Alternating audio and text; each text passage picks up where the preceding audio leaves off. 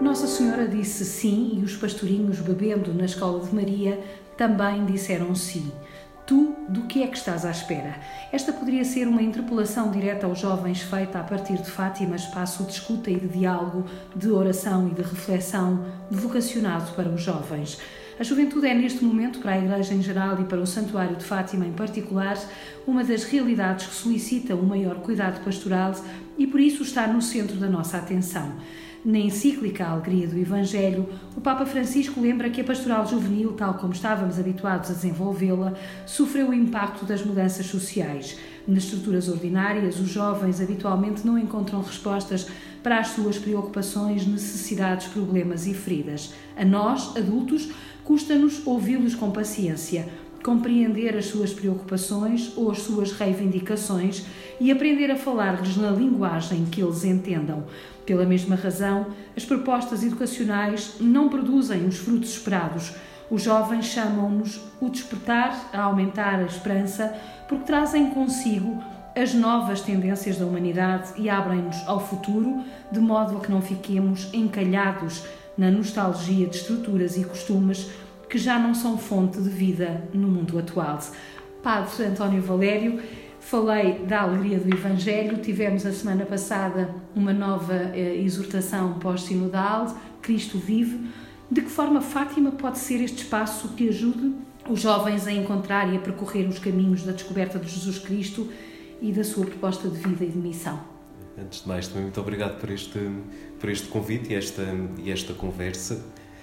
Eu creio que neste aspecto da relação da Igreja com os jovens e depois, em consequência, Fátima com os jovens, talvez a coisa mais difícil de desconstruir hoje é os muros dos preconceitos que existem, se há de parte a parte, ou mais de uma parte ou de outra. Nós vemos sempre a realidade a partir das nossas construções mentais e da nossa cultura, que vem certamente da nossa educação, da nossa família, dos ambientes e das relações onde nos movemos, mas hoje de modo muito particular também com o mundo digital, onde as novas gerações estão presentes e é o seu ambiente vital, influencia e exerce também esta influência sobre o modo como também percebem a própria realidade, da concepção do mundo e das pessoas. E o que é que a Igreja olha para os jovens de uma maneira que é bastante diferente, em alguns aspectos, da maneira como os jovens olham para a Igreja. Eu creio que a Igreja se relaciona com os jovens de um modo, particularmente a partir da experiência direta. Conhecemos os jovens a partir da experiência pastoral direta que os vamos conhecendo. Já os jovens, se calhar a grande maioria que já não tem um contacto direto com a Igreja, têm conhecimento da Igreja de uma forma indireta, através daquilo que ouvem ou daquilo que vão vendo nos ambientes digitais que frequentam. E por isso a experiência direta, a Igreja conhece os jovens a partir dos grupos que frequentam a Igreja, que são comprometidos a nível do voluntariado, mesmo dos trabalhos que têm na paróquia, ou grupos também muito particularmente voltados para a oração, para a adoração eucarística, para a recitação do terço, onde isso acontece. Mas depois a experiência que a Igreja vai tendo dos outros jovens é, se calhar, aquilo que se pode chamar uma geração mais desinteressada, às vezes também um bocadinho mais superficial, que não põe a sério as grandes questões, ou se calhar nem tem grandes ferramentas para as colocar ou pensar sobre elas. E também esta dificuldade que vai sentindo com o compromisso da parte das novas gerações que o... Essa é talvez a maior inquietação e a maior interpelação que os jovens nos podem fazer, é justamente essa falta de capacidade ou essa indisponibilidade para o compromisso. Maria, Nossa Senhora, quando apareceu aos pastorinhos e eram 3 crianças, nem sequer com um grau de instrução tão assinalável, até pela idade que tinham naturalmente e pelo meio onde viviam, fez-lhes um desafio muito concreto, não é? Creis, oferecer-vos a Deus. E eles disseram sim, beberam na escola dela, não é? Sim, exatamente. Porquê é que os jovens hoje têm tanta dificuldade em beber na Escola de Maria, como fizeram, por exemplo, os pastorinhos? Depois o que ali acontece, depois em Fátima, o que acontece ali, voltando a esta ideia também dos preconceitos que os jovens têm contra a Igreja, que não é da experiência direta que tem, mas é porque a Igreja não pensa as coisas como eles acham que devia pensar, ou não dá o testemunho que devia dar, e acho mesmo estas questões dos escândalos e dos abusos também marca muito negativamente a imagem que tem. Fátima é um lugar de encontro, não é um lugar de ouvir dizer, né? Não é um lugar para pesquisar na internet, mas é um lugar onde se tendir. Eu creio que isso é que é fundamental na experiência de Fátima, que desde o seu início começa assim. É a Nossa Senhora que escolhe aquele lugar preciso para aparecer àquelas crianças, né? E que por isso é um lugar de experiência, e por isso, nesta medida, é claro que é um convite que os jovens conheçam Fátima, não de ouvir falar, mas sobretudo fazer a experiência de entrar no santuário e encontrar ali algo diferente, e um convite diferente. E isso é que é o grande desafio e, se calhar, o grande fascínio de Fátima, que não é um lugar virtual, é um lugar absolutamente de relação desde o seu início, e que, para, de alguma maneira, dar as ferramentas aos jovens para uma aproximação a Deus, aproximação à fé, Fátima tem o desafio de ser um lugar onde ascendir, não é? É um destino, é uma peregrinação, e por isso eu creio que é um lugar concreto, não é? No fundo, afinal de contas, nós que andamos aqui à procura de estratégias para comunicar com os jovens no mundo digital, temos um mundo concreto também onde podemos que eles façam essa mesma experiência. Sim. No fundo, acaba por ser um bocadinho isso, uma alternativa quase ao mundo digital, digo eu. Sim. Agora também a tentar fazer a consequência daquilo que está a dizer. Sim. Ali, através da experiência é muito importante, não é? Nós falamos do testemunho dos jovens, do testemunho para os jovens, mas também temos de falar da experiência. O jovem aprende muito mais facilmente fazendo ele própria experiência, fazendo ele próprio o seu caminho. É isso que tem faltado nas propostas da Igreja, é que o jovem seja também parte integrante do caminho e não só receptor daquilo que a Igreja quer dizer. Exatamente, pois, e o que é mais fundamental é que Fátima, de facto, é uma experiência de encontro e uma meta onde se chega. E por isso ali, acho que o que devíamos perguntar-nos era: quando um jovem chega a Fátima, como este lugar de encontro, não vai encontrar em primeiro lugar uma mensagem. Eu creio que, apesar da mensagem de Fátima ser tão fundamental, o que é importante neles é fazer uma experiência do encontro com Deus e com a Igreja que o santuário oferece, e depois também as características do próprio santuário, creio que são muito importantes para mostrar aos jovens alguma surpresa para a experiência de Deus. Pessoalmente, quando entro em Fátima, fora dos ambientes das grandes peregrinações, né, que normalmente nós associamos Fátima àquelas grandes solenidades e às multidões, mas Fátima é uma realidade muito tocada pelo silêncio, né, e pela oração que eleva a Deus, e a recitação do Rosário, que toca os grandes temas da humanidade, e por isso não é uma oração fechada em si mesmo, mas é uma oração pelo mundo e pelos outros, né, toda a lógica da mensagem de Fátima nos leva a fazer uma experiência, primeiro do amor de Deus, do encontro com Ele, e depois de uma oração pelos outros. Isto é muito, muito radical nesta experiência. E por isso os jovens habitualmente frequentam o santuário, se calhar integrados nas grandes peregrinações ou nos encontros juvenis que têm, e que, se calhar, o grande desafio é como é que nós pensamos nos jovens que chegam ao santuário, e como é que eles podem ir preparados para este encontro e não ficarem num momento celebrativo muito espetacular e muito importante, mas depois tenha consequências na sua vida, não é? No fundo, qual é, antes da mensagem, vir a experiência, não é? Eu creio que essa também é a pedagogia que pode ser oferecida também no santuário. Uhum. Aliás, hoje, como é que nós poderemos olhar para São Francisco Marto e para Santa Jacinta como exemplo para os jovens que buscam justamente, se calhar, essa tal paragem de rotina, na rotina, não é? Porque chegam a Fátima, mesmo ainda que integrados em grupos, mas depois cada um faz a sua própria experiência do lugar, não é? Sim. Desde logo do espaço. Sim.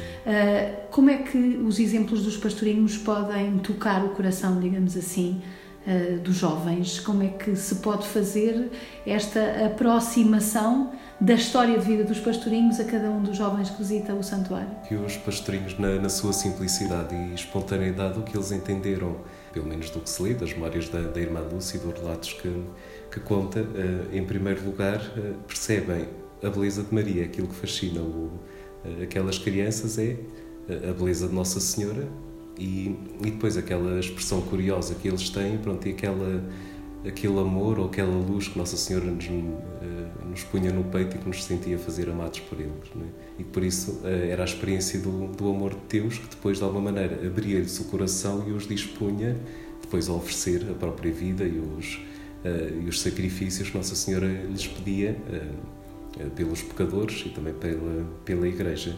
E por isso, nos pastorinhos Francisco e Jacinta, percebemos que os jovens têm uma capacidade enorme para se abrir à graça de Deus que transforma, e encontramos neles uma consciência e uma responsabilidade social muito grande, de formas diferentes. A gente vê o Francisco quase uma responsabilidade para com Deus, quer dizer, com o consolar a Deus, o estar junto de Jesus, não é? Por isso contém muito, muito presente esta parte da sua vida. Já Jacinta tem uma sensibilidade social, diríamos se calhar hoje, em relação aos pecadores e em relação ao Santo Padre e à Igreja.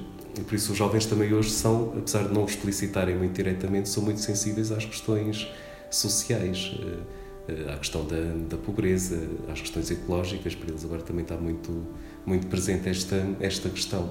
Mesmo que não explicitem, os jovens desejam sempre um mundo melhor do que aqueles do que o mundo conhecem hoje. Acho que é a característica da juventude, é essa. Nós queremos viver num mundo melhor, não é? Uhum.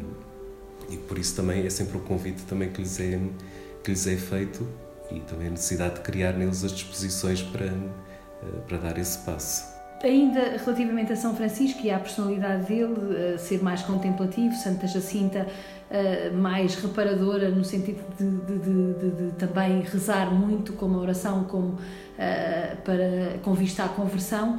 Como é que nós hoje, num mundo em que há tanto ruído, podemos pegar na experiência destes dois santos, não é? E introduzir os jovens neste mistério de Deus, levando-os, por um lado, a sentir a mesma necessidade que Francisco sentia de consolar a Deus, e, por outro lado, também da oração que a Jacinta fazia tão abnegadamente em prol dos outros e da reparação dos males do mundo e por aí fora. Como é que nós conseguimos, que ferramentas é que nós, enquanto Igreja, podemos ter e podemos desenvolver para, juntamente com os jovens, fazê-los parte do processo e atraí-los para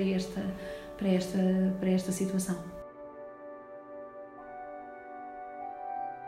Eu creio que o caminho a fazer, acho que é um caminho de muita paciência, de muita preparação e também de muita tentativa e erro, porque acho que as características das novas gerações é não haver uma propensão natural para os tempos de silêncio, de reflexão, porque estão muito ocupados por dentro e por fora com muitas coisas, e por isso o que se pode sugerir é, inspirados pelos modelos de São Francisco e Santa Jacinta, como é que eles podem entrar no seu mundo interior, ou pelo menos ajudá-los a criar as disposições para entrar nesse mundo interior. E por isso, a tal paciência exige uma preparação grande dos contextos, quando eles chegam, que eles possam sentir esse apelo para entrar dentro de si, sentir o amor de Deus, e depois o que é que isto depois se traduz na minha vida e nos desafios para a minha vida.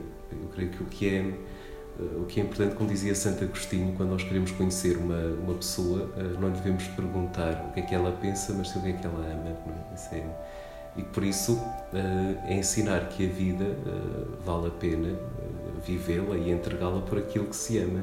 E quando nós às vezes temos uma noção, se calhar, da nossa relação com os jovens, como a Igreja ainda é muito escolar neste sentido, né? De lhes darmos conteúdos, explicarmos o que é que têm que fazer, e não tanto de explicar o que é que eles têm que amar, o que é verdadeiramente significativo para eles. Esse é que é o grande desafio.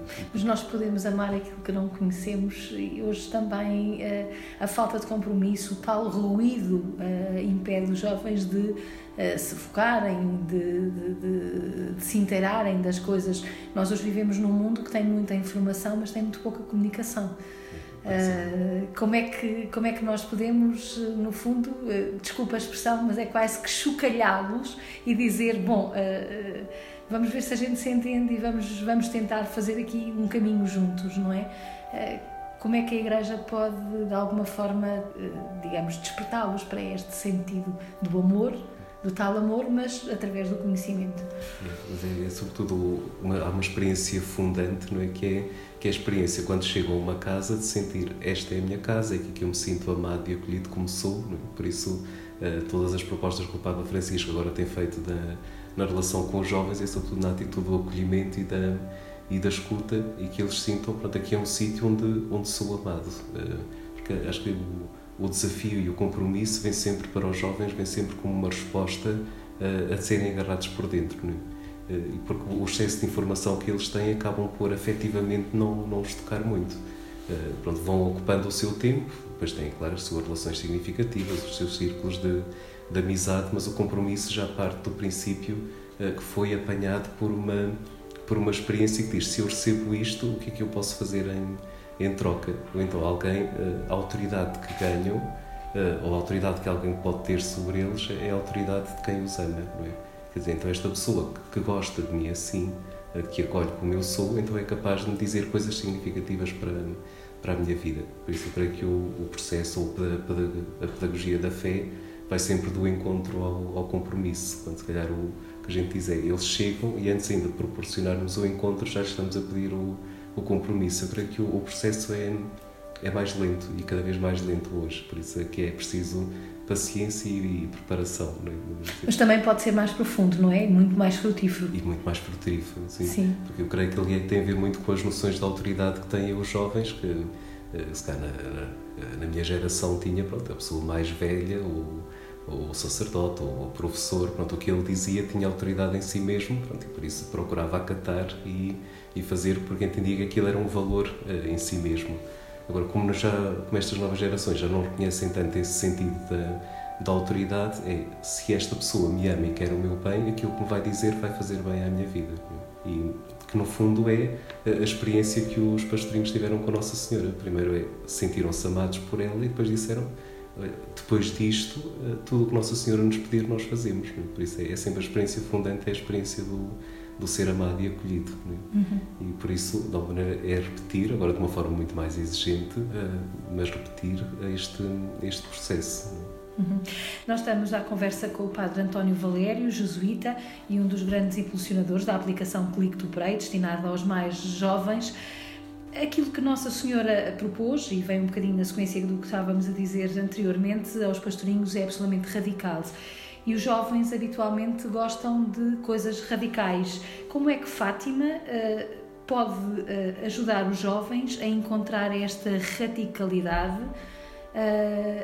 no concreto do dia-a-dia? Quando nós fazemos a experiência da peregrinação, temos uma meta, chegados à meta, temos que ter mais qualquer coisa. Isto é como abrir um envelope e ter um envelope vazio ou ter um envelope cheio. Como é que nós podemos, de facto, envolver, e o que é que resposta é que Fátima pode dar deste acolhimento?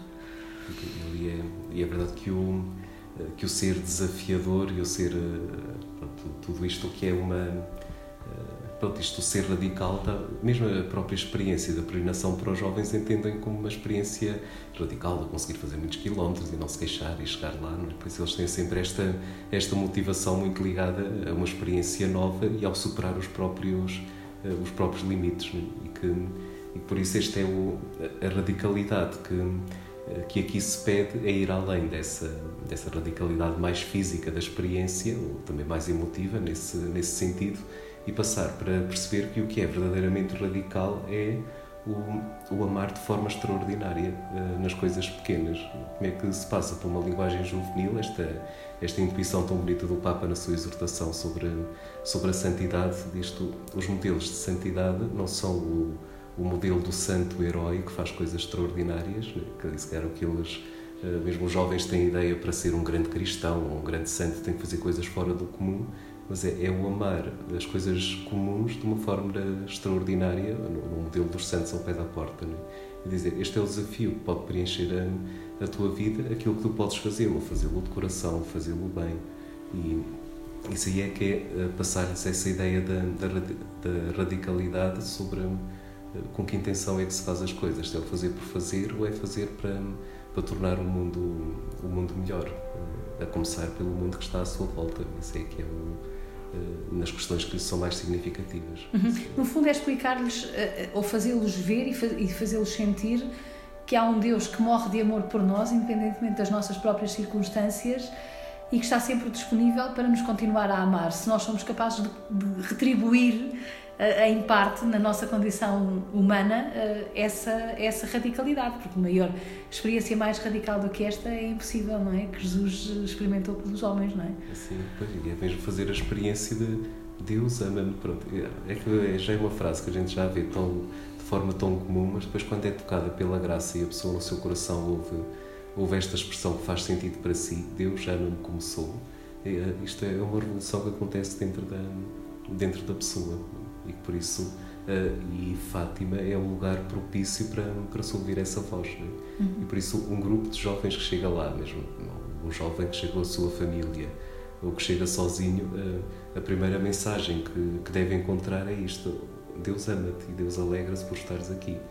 E a partir daqui podes começar uma vida nova, marcada pelo amor nas coisas pequeninas do dia-a-dia e no compromisso com aquilo que é a vida do dia-a-dia, que é dada a viver. Isso aí é que é uma experiência radical. Não é? Uhum. Mas é uma experiência radical de conversão pessoal, mas também de conversão, de apelo à conversão do mundo, ou pelo menos à oração para a conversão do mundo. A Nossa Senhora fez-se presente com uma mensagem que era uma mensagem para os pastorinhos, mas era uma mensagem, no fundo, também para toda a humanidade, que, no fundo, nós só tornamos o mundo melhor através da conversão do coração. A oração pela paz em Fátima é muito forte. Como é que faz a leitura desta oração a partir do contexto dos jovens? Os jovens têm muita... Eu creio que têm consciência do mundo em que vivem, apesar de às vezes parecer que vivem um pouco aliados, porque também o próprio conhecimento do mundo que ele tem também é feito a partir de dentro de uma certa bolha que eles, no mundo das suas relações, ou então nas comunidades virtuais que frequentam, e também na parte dos influenciadores dessas comunidades. Os youtubers são os grandes influenciadores das gerações mais novas. Por isso também é um desafio grande como é que a Igreja hoje, a nível do digital, também é uma influência para as novas gerações e despertá-los para estes valores que estão lá, no fundo, porque eles percebem que o mundo tem injustiças, que as gerações futuras, a sua própria geração, está em risco por causa de toda a questão ecológica, que existe a guerra, que existe o sofrimento de tantas crianças. Eles depois percebem que o mundo tem de mudar, não é? Agora, se calhar, o dar o clique para perceberem que eles é que podem ser os protagonistas dessa mudança, isso é que é o grande desafio. E depois na oração em Fátima pela paz, que é despertar, no fundo, esta inquietação de fundo que os jovens têm, e que não é uma oração que os fecha sobre si mesmos, mas que é uma oração que diz o mundo é possível ser transformado, não apenas pela oração, mas pelo que a partir da oração podemos fazer no mundo a partir da nossa vida. Uhum. Padre António Valério, nós estamos a chegar mesmo ao fim desta nossa simpática conversa. Aquilo que eu gostaria de o desafiar era...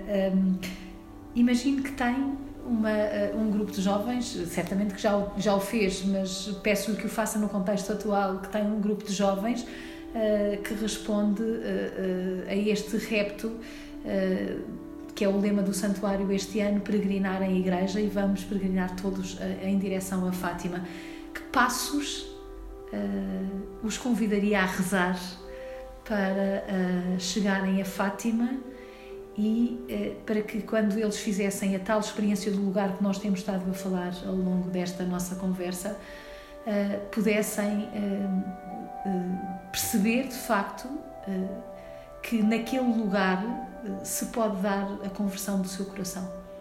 Eu creio que começaria bastante tempo antes a dizer que o que vai ser mais significativo não é todos os dias fazer uma etapa e cansarem-se e estarem a fazer a peregrinação, o caminho que tiverem que fazer, mas é quando entram na casa de alguém, da Mãe do Céu, que está muito, muito feliz por os receber lá e por os acolher, e que ali é a casa deles, onde eles vão entrar para algo muito especial que pode acontecer dentro do coração deles.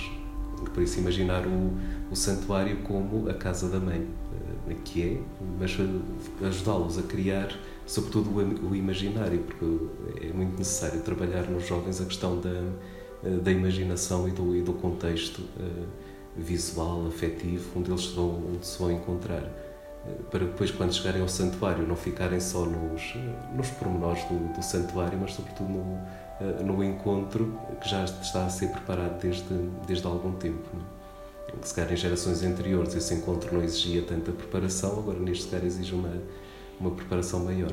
Pronto, e depois com aquele encontro que façam a experiência do amor de Deus, o serem recebidos na casa da mãe, e o que é que a mãe nos pede.